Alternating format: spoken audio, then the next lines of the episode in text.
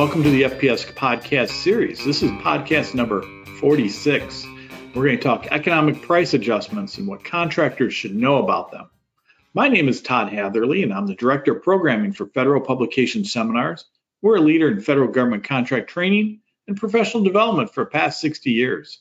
And every year, we train thousands of businesses, federal agencies, and individuals on the legal, regulatory, compliance, and accounting nuances found in the federal regulations through our nationwide classroom programs, online, and in house sessions. Really, these podcasts are just a small sampling of important content you as a contracting professional can expect from attending a program with FPS. Whether it's in person or online, live or on demand, you cannot find a source with the breadth and depth of experience, knowledge, and content anywhere. So please visit us at fedpubseminars.com for more information. And today joining me is John Hindman. He's a director from the consulting firm RSM. John, how are you today? Hey, Todd, I'm doing well, thanks. How are you doing? And I said Hindman, I should be Hindman, right? Correct, yes. I, I do that all the time with your name. John's been an uh, instructor for us in the past, and he is with the RSM, like I mentioned. So you may see him in a classroom sometime in the near future. But John, uh, thank you again for joining. Let's talk about economic price adjustments and uh, give me a kind of a rundown where we're at, because uh, just like in our normal household life of economics, we we've seen prices going up, skyrocketing at the grocery store, at the gas pump, uh, pretty much wherever you re, re, you see it's been going up. So let's let's talk a little bit. How does this impact our federal contractors.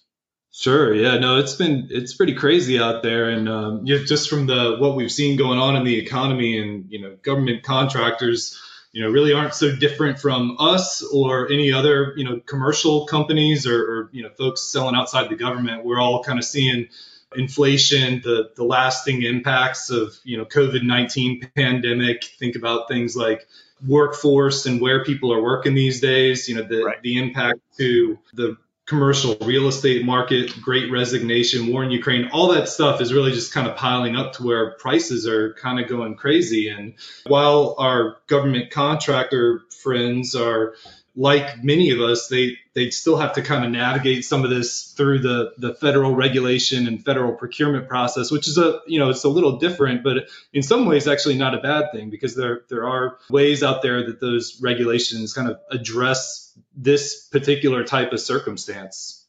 Right. Yeah. Because as a commercial business, if you are you can raise a price and not flinch and just pass that price on to the consumer but in as a federal contractor, you might be stuck in a uh, you know or stuck or you might have a firm fixed price contract or something like that, which hopefully has a clause in there for price adjustments, right? Yeah, and you'd be surprised that you know not a lot of them do, or at least uh, not recently, and and that's why this this topic is kind of a, a hot topic right now on the whole economic price adjustment front. Um, you know, a, a lot of how the procurement regulations handle pricing and, and cost is through contract type. Um, and so there's, you know, the way that the federal government buys things, you know, I'll, I'll, generalize it and say it's either kind of on a on some type of fixed price basis or on a cost reimbursement basis where you get your cost uh, recovered by the government. Um, even things like your time and material and labor hour contracts, those those rates that you get for your labor are fixed. So I'll throw those, you know, kind of in the fixed price bucket. From a government contract perspective, if you've got a bunch of cost reimbursement work, that's actually kind of a safe space to play right now. Um, it's a it's a good spot where the, the government is essentially taking on all the cost risk by reimbursing your actual costs. So even though your actual costs are going up, the government is ultimately reimbursing those as it goes up. So you'll have to watch your contract funding and, and uh, cost limitations and things like that. But generally, you're okay there. It's really the fixed price contracts where government contractors feel the squeeze because you know every every dollar of cost that goes up is a potential impact to their profit on those contracts. And so, you know, historically, decades ago when uh, inflation was crazy, you might have seen a lot more use of the economic price adjustment clauses, um, and there's still some today. Um, but but really, what we're talking about is how do we how do we handle this going forward, um, and you know making sure that we get some pricing clauses into our contract that that provide some relief. Right. So give us so, a little background on experience and what, what we were seeing right now. Yeah, so depending on the circumstances, you know, I've, I've had a number of um, contractors reach out, or and you hear a lot about contractors looking for, you know, well, can I get a request for equitable adjustment on my contract? Trying to figure out how do we get some some relief here. Um, generally speaking, REAs are, are kind of designated for when there's, you know, a, a change in circumstance or a change in the contract that the government caused um, that the contractor should be equitably adjusted for, but really not appropriate under the circumstances here. So then we look to the economic price adjustment clauses. So as contractors are, are kind of thinking in pricing new contracts, especially where you know we're talking about a longer term fixed price arrangement, how do we bake in some protection there, and and that's really where the economic price adjustment clauses come into play. And and those are those are addressed. It's not you know not really a new concept, maybe just one that you know hasn't been a, a topic of as much discussion as we're having now for a long time. Um, but they're addressed in FAR Part 16, um, and really economic price adjustment clause is designed to allow for upward or downward revision of contract type based on some specified contingency in the contract. So actually, it can it can go either way. It's basically just uh, aligning some elements of the contract costs to be incurred, whether it's labor or material, to, to some uh, market condition to protect both the contractor and the government and essentially you know ties it to a typically to like some type of cost index or published market prices or even um, adjustments can be made based on you know actual cost experience of the contractor. But the but that's kind of the gist of the clause is it it, it provides for some some price adjustments up or down uh, depending on what's happening in the market to provide the contractors some relief from having to figure out ahead of time how much inflation is there going to be that I have to predict for. It appears the government's pretty, you know, government I don't think wants any business to go out of, of a business or not work with them on contracts. Just makes more of a mess for them as well. So they're willing to work with uh, contractors on EPAs, correct? Yeah, that's right. And actually, there there's been not a ton of guidance, but at least a little bit of guidance coming out over the last couple of months that are, you know, addressing the use of um, economic price adjustment clauses. So um, DoD actually issued recently, um, toward the end of May, um, some guidance to contracting officers um, addressing the use of economic price adjustment clauses. Uh, presumably because it, you know I'm sure they're getting a lot of uh, inquiry within the department itself. There's actually a, a few things that they address in there, um, really reminding contracting officers that if there's cost reimbursement contracts, that they the contractors should be notifying them as their cost limitations and funding limitations are being reached, so that the the contracting officers can prepare accordingly whether to adjust those contract ceilings up or not, or whether to add additional funding, and also reminding them that contractors not required to continue performance um, once the costs or funds been reached.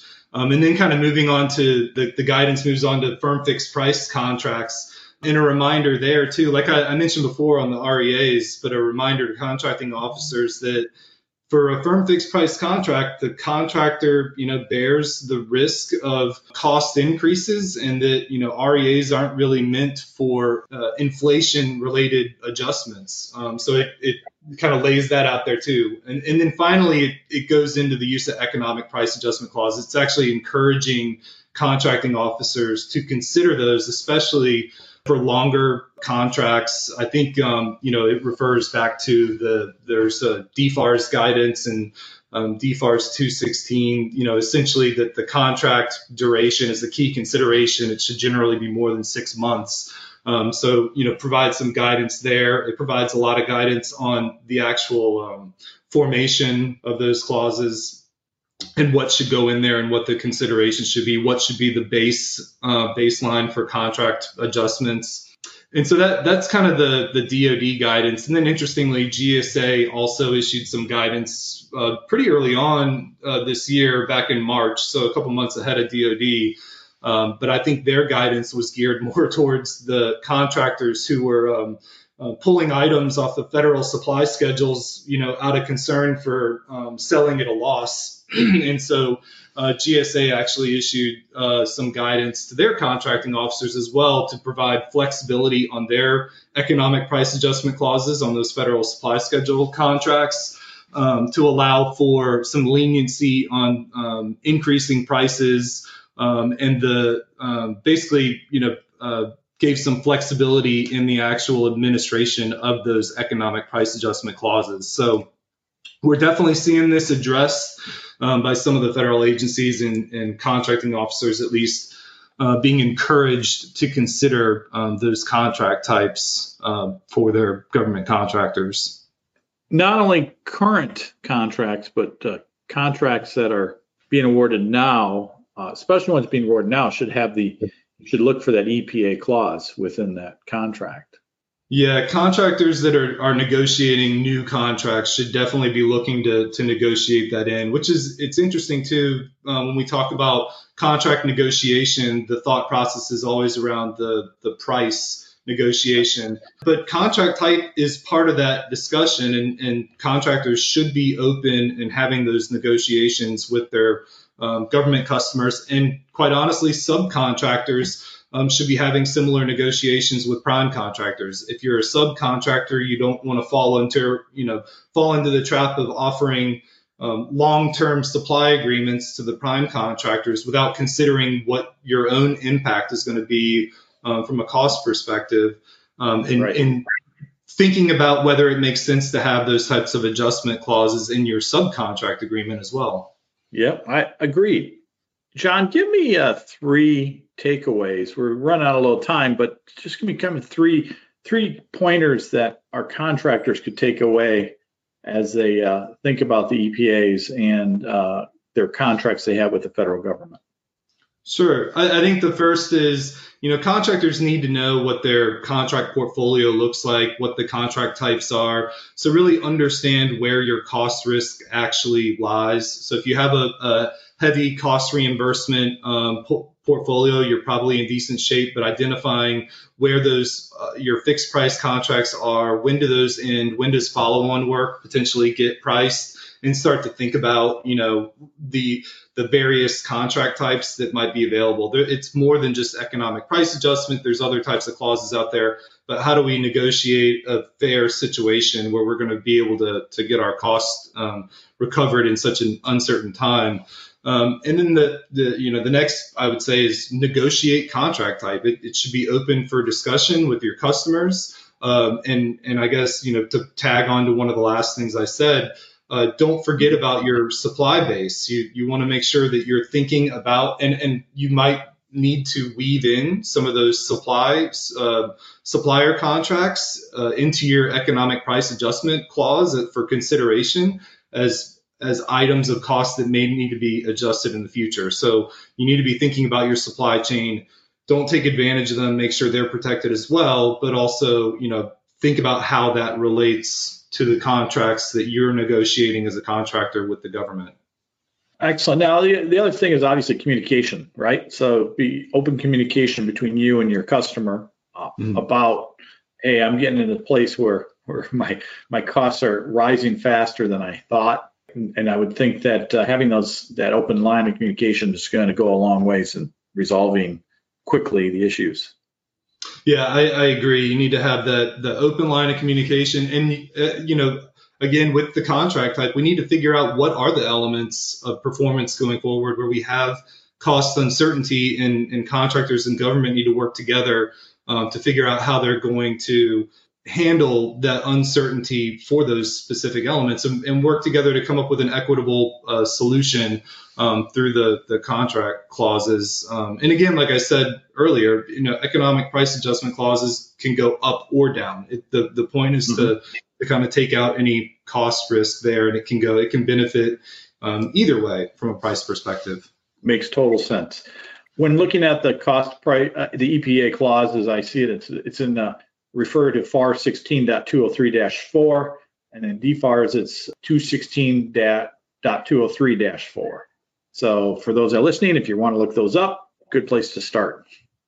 Absolutely. Yep. You can always always rely on our uh, on our friend the FAR and um, and and our its cousin the DFARS. Lots of good stuff in there. And like I said, you know earlier on, none of this is is new, but we're having to use uh, tools in the toolbox that perhaps we haven't used as much uh, recently.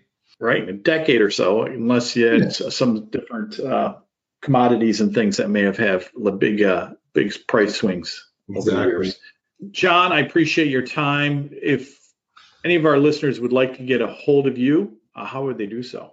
Sure. Um, uh, happy to, to have a discussion if anybody wants to uh, talk shop a little more. My email address is john.hindman at rsmus.com.